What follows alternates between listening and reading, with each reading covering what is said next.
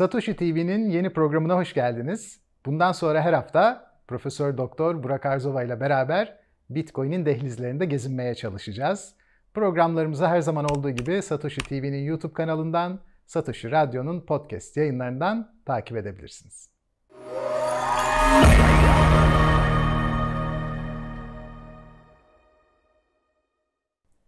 Burak Hocam hoş geldiniz. Nasılsınız? Hoş bulduk. Çok teşekkür ediyorum. Sizler de iyisiniz umarım. Ben de çok iyiyim. Hocam sizi çok uzun zamandır takip ediyorum. Hayranlık duyuyorum. Bloomberg'deki yayınlarınızdan itibaren kare kodlu o avantgard kitaplarınızdan beri takip ediyorum ve her gün gelişerek sizle beraber yolculuğuma ekonomide devam ediyorum.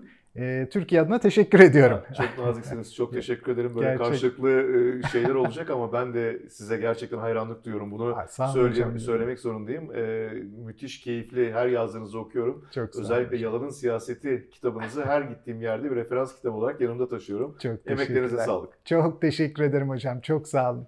Sizle şimdi o engin bilgilerinizden Bitcoin odağına birazcık bugün girmeye çalışacağız.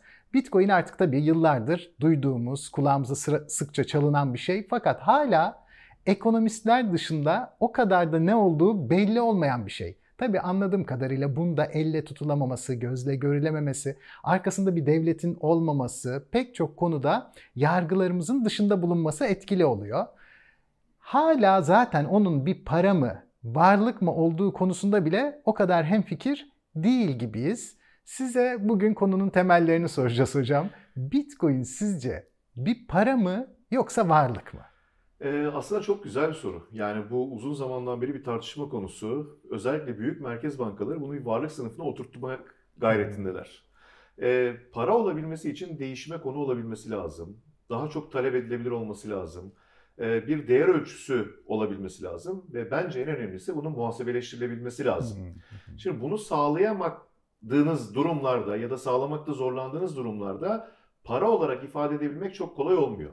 Bunun yönünde hamleler var. Evet mesela yurt dışına çıktığımızda Amerika'da ya da işte küçücük bir ülke Slovenya'da bile bir otele gittiğinizde ya da herhangi bir e, restoranda, markette Bitcoin ödemesi kabul eden yerler var.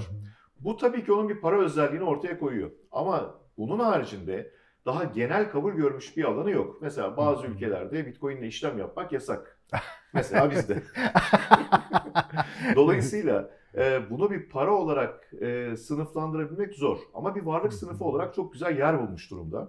E, bütün büyük merkez bankaları ki işte Amerikan Merkez Bankası Fed, Avrupa Merkez Bankası bunu bir varlık sınıfı olarak sınıflandırıyorlar. varlık sınıfında sınıflandırırken de genel olarak baktığımız şu oluyor.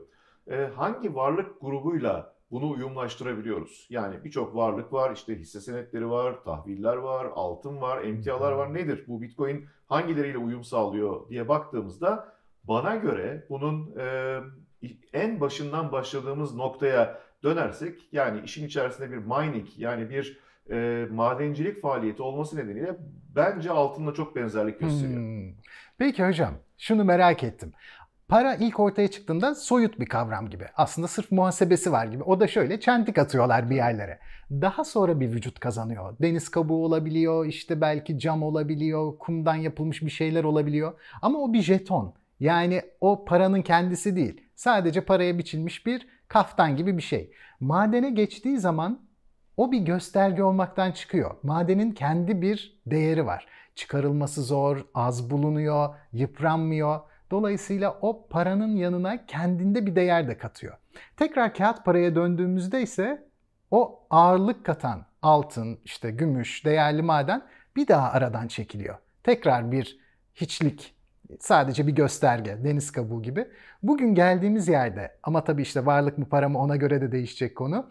Bugün geldiğimiz yerde yine beden kalmadı yine gösterge sıfırlandı. En başa sanki evet. dönmüş gibi. Ee, o nedenle çok benzetiyorum aslında. Ee, dediğiniz doğru. O deniz kabuğu, cam ya da işte kum, tanecikler hatta Güney Amerika'ya gittiğimiz zaman e, çok enteresan ilk muhasebeleştirme dönemlerinde baktığınızda böyle fiyonklar yapılıyormuş. Hı-hı. Yani işte e, bu bir aynı zamanda envanter sayımı da oluyor. Gidiyorsunuz bir ekmek alıyorsunuz, bir tane fiyonk atıyorsunuz.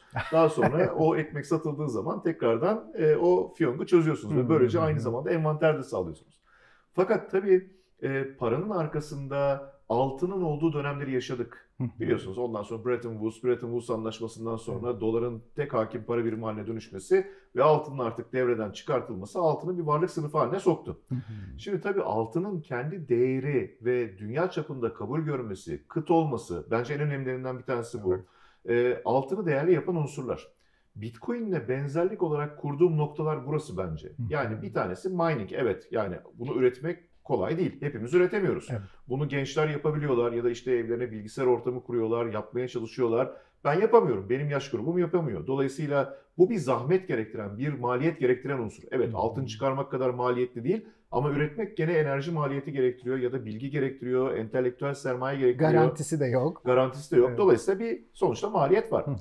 E, peki kıt mı bu? Evet Bitcoin'de kıt. Yani üretilecek miktar belli. Elimizde şu anda dolaşımda olduğunu bildiğimiz miktar belli. Tıpkı altın gibi ve anonim. Yani kimin eline geçerse o bunu rahatlıkla kullanılabiliyor. Altın da öyle. Yani altını madende ürettikten sonra ister Güney Amerika'da üretin, ister Amerika Birleşik Devletleri'nde, ister Güney Afrika Cumhuriyeti'nde ürettiniz, piyasaya sürüldü. Ondan sonra sahibi kimse o. Yani hamiline çek gibi. Kim alırsa gidip onu kullanabiliyor.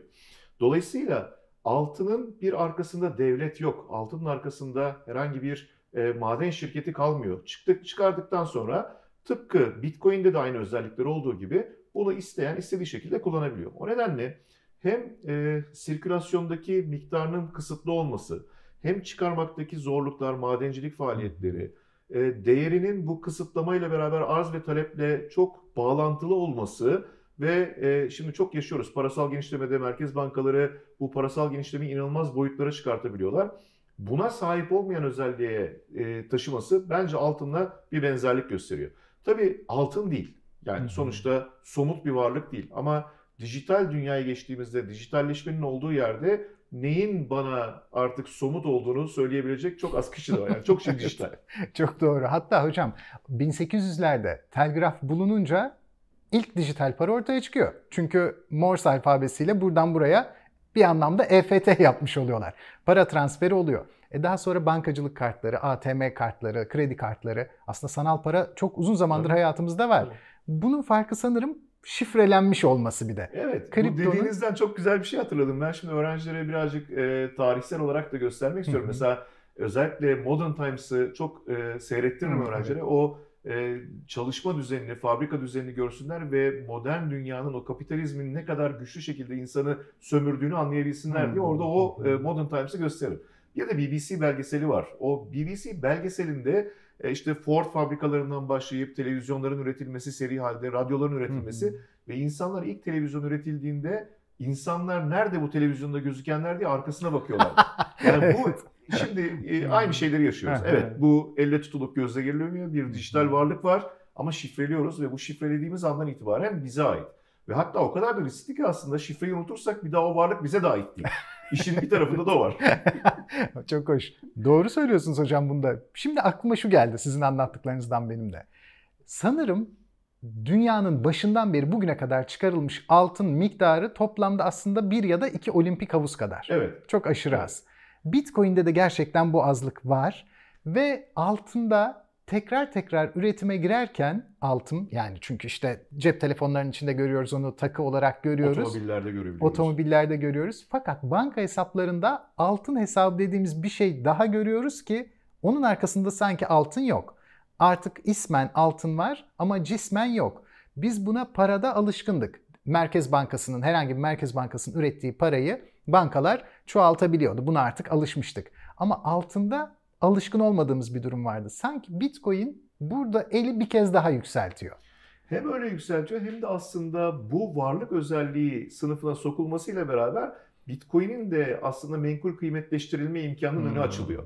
Çünkü baktığınız zaman evet merkez bankaları Bitcoin'i şu anda bir ödeme aracı olarak görmek istemiyorlar. Çünkü o kendi ellerindeki gücü kaptırmak istemiyorlar. Bence temeldeki en büyük karşıtlık noktası bu. İşte e, biliyorsunuz bunu kullanmaya çalışan ve kullanan birçok ülke var. Buna yönelik olarak yaptırım uygulamayı düşündüklerini geçmişte gördük. Ama sonuçta Bitcoin'i bir menkul kıymetleştirme çabası da var. İşte. Amerika'da görüyorsunuz birçok buna yönelik olarak fonlar, ETF'ler birçok şey çıkartıldı. Ve sonuçta bunu da bir varlık olarak, dayanak varlık olarak dayandırıp arkasından tekrar bunu çoğaltma isteği var. Bu hep olacak. Yani bundan vazgeçilemeyecek. Ama Bitcoin'in kendisi tıpkı altın gibi sahibi olan kişi açısından baktığınızda bir değer ifade ediyor. O menkul kıymetleştirme ayrı bir konu. Hı hı. Onun tekrardan modern dünyanın içine e, dijital de olsa sokabilme çalışması. Hocam çok kıymetli bir şey söylediniz. Merkez bankalarının ve devletin elinde bir emisyon tekeli var. Tabii. Para üretebilme tekeli onda. Sanki ilk defa özel sektör buna dıştan bir bu kadar zorlayıcı bir müdahaleyle geliyor. Yani bir anlamda özel sektör para üretmeyi deniyor. Ama henüz konuşmamızdan da anlaşıldığı kadarıyla para mı yoksa varlık mı tam belli değil. Hatta siz varlığa daha yakınsınız. Fakat konuşma içinde şunu da fark ettim. Altın da para olmuş, şimdi varlık statüsünde. Tabii. Demek ki Bitcoin de tanımlar değiştikçe, bağlantıya girdiği her şey değiştikçe varlık ve para arasında o da salınacak bir e, durum içerisinde olacak. Burada bana ilginç gelen şu. Özel sektörün devletin elinden en büyük tekerlerinden birini alma girişimi olarak bunu okuyorsak, eğer okursak aslında rasyonel olarak bütün devletlerin buna karşı çıkması mantıklı olurdu. Ama hepsi karşı çıkmıyorlar hocam. Siz nasıl okuyorsunuz bu denklemi? Aslında şöyle e, ben buna bir dolara karşı çıkmak gibi de düşünüyorum. Hmm. O nedenle bütün devletler karşı çıkmıyorlar. Aha. Çünkü şu anda dolar hakim para ve ne kadar etkili olabildiklerini de gördük. Rusya-Ukrayna savaşında Rusya'nın yaklaşık 620 milyar dolarlık bir varlığı vardı. Biliyorsunuz bütün paraları getirip de kasaya koymak mümkün Evet. değil. Karşı muhabir bankalarda da paraların bir kısmını tutabiliyorsunuz. Ve özellikle Amerika, batılı devletlerin tamamı Rusya'ya yaptırım uygularken Rusya Merkez Bankası'nın karşı muhabir bankalardaki kendi para birimleri cinsinden paralarını kullanmalarını engellediler. E şimdi o 620 milyar dolarlık servetin diyelim neredeyse yarıdan fazlası çöp haline dönüştü. E şimdi o zaman bu bir aynı zamanda Bitcoin ya da işte kripto varlıklar konusunda biraz daha fazla düşünmek gerektiğini ortaya koyan bir durumu ortaya çıkardı.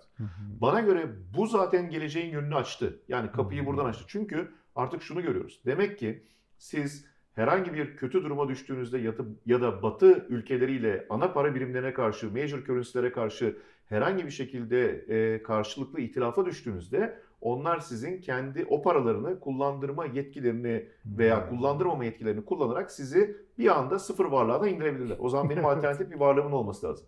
Nesi var Rusya Merkez Bankası'nın? Kasasında altınları var. Yani şimdi altınla Bitcoin'i hı. bağlarsak demek ki onun gibi bir varlığı var.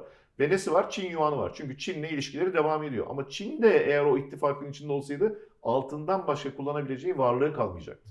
Dolayısıyla Bitcoin ya da işte kripto varlıklar bundan sonrası aşamasında bence bunu da göze alarak devletlerin e, farklı şekilde ilerleyebilecekleri bir süreci açıyor diye düşünüyorum.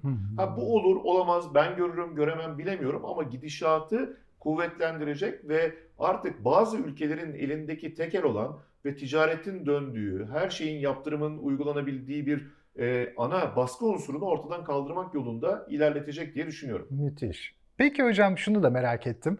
Hatta bazı ülkeler aslında resmi para birimlerine eklediler onu. Evet. Bazıları böyle bir pozisyon bile aldı ki düşünüyorum şimdi tam söylediğiniz gibi Amerika ile sorun yaşayan ülkeler daha çok buna e, bu yola meylettiler. Peki hocam bu Bitcoin'in arkasında bir şey olup olmaması meselesi eğer gerçekten bir şey yoksa toplu olarak verdiğimiz karara göre yükselmesi veya düşmesi anlamına geliyor.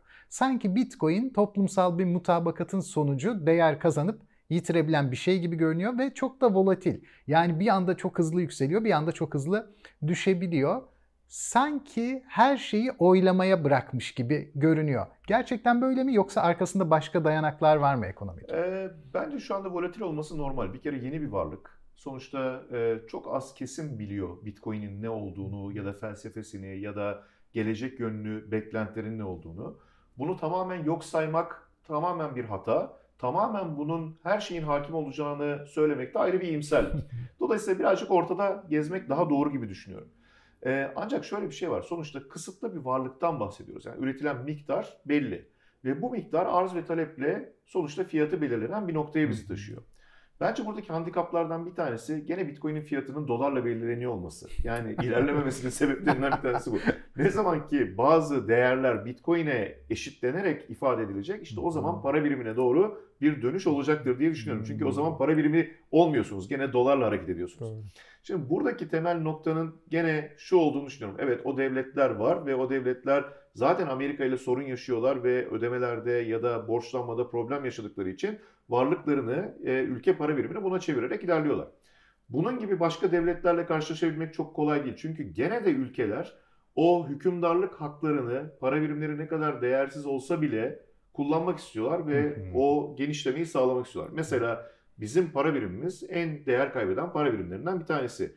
Ee, ama gene de o hükümdarlık hakkını kaybetmek istemiyoruz. Neden? Çünkü parasal genişleme yapıyoruz. İşte e, birçok e, ekonomide kullanmış olduğumuz unsuru buradan e, sağlıyoruz. Hı hı. Bu bir hükümdarlık hakkı. Ha, ileride buna doğru bir geçiş mutlaka ki olacaktır. Ama önce varlık olarak kabul edilmesi gerekiyor.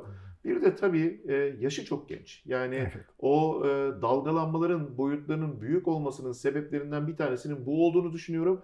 Tabii ki burada çok çabuk zengin olma hayali kuran bir kesim de var. O yüksek dalga boylarından faydalanmak isteyen ve faydalananlar da. E, bu normal. Zamanla bu oturacak. Yani Hı hı. düşünün ki biz altın diyoruz. Altın yüzyıllardır kullanılan Doğru, bir tabii. hem emtia hem ödeme aracı. İşte e, Troya Müzesi'ni gezdiriyordum geçen yıl çocuklara. Müthiş bir müze bu arada yani onu da e, söyleyelim. E, mutlaka gezilip görülmesi gerekiyor.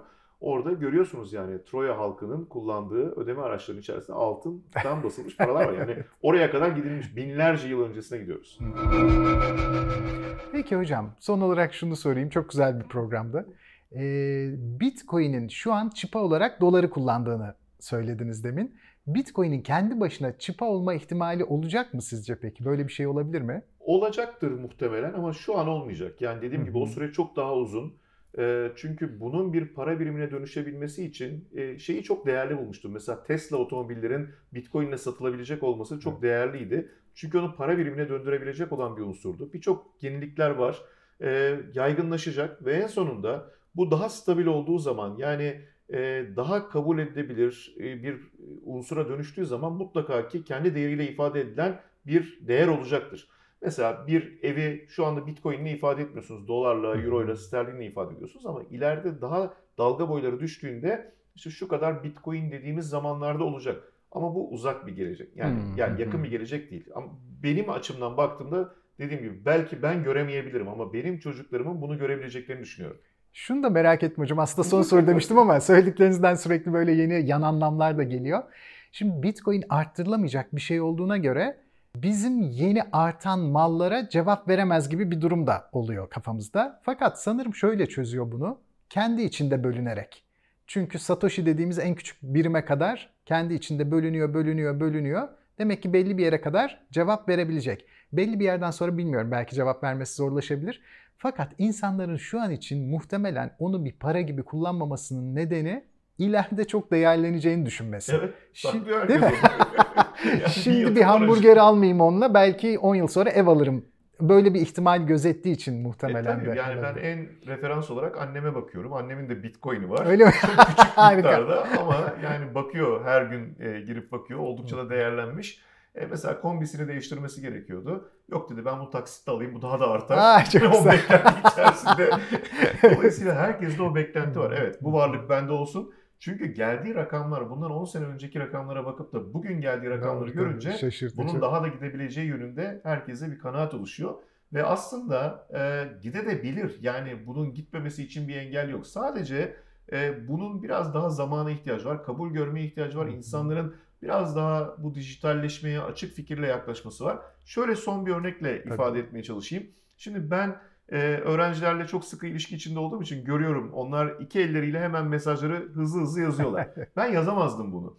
Tek tek parmaklarımla girerdim yazmaya. E annem mesaj okuyarak bana WhatsApp'tan mesaj gönderiyordu. Şimdi ben de onlar gibi yazmaya başladım. Yani bu alışmak, dijitalleşmeye, kullandığınız elektronik aletlere, dijital bankacılığa alışmakla alakalı bir şey. Hı. Biraz daha zaman gerekiyor ve biraz daha tanımak gerekiyor. Tamamen karşı olmak da reddetmek ve tamamen tutucu olmak anlamına geldiğini düşünüyorum. Doğru haklısınız. Hocam çok güzeldi. Ağzınıza sağlık. Nasıl zaman geçti hiç Ben de anlamadım. hiç anlamadım. Keyifli, müthişti. Çok teşekkürler. Haftaya yine beraberiz hocam İnşallah. sizle. Görüşmek üzere. Satoshi izleyicileri gördüğünüz gibi bomba gibi bir profesörleyiz. Bundan sonra her hafta bu şansı tekrar tekrar elde edeceğiz. Önümüzdeki bölümleri ben de iple çekiyorum. Haftaya görüşmek üzere.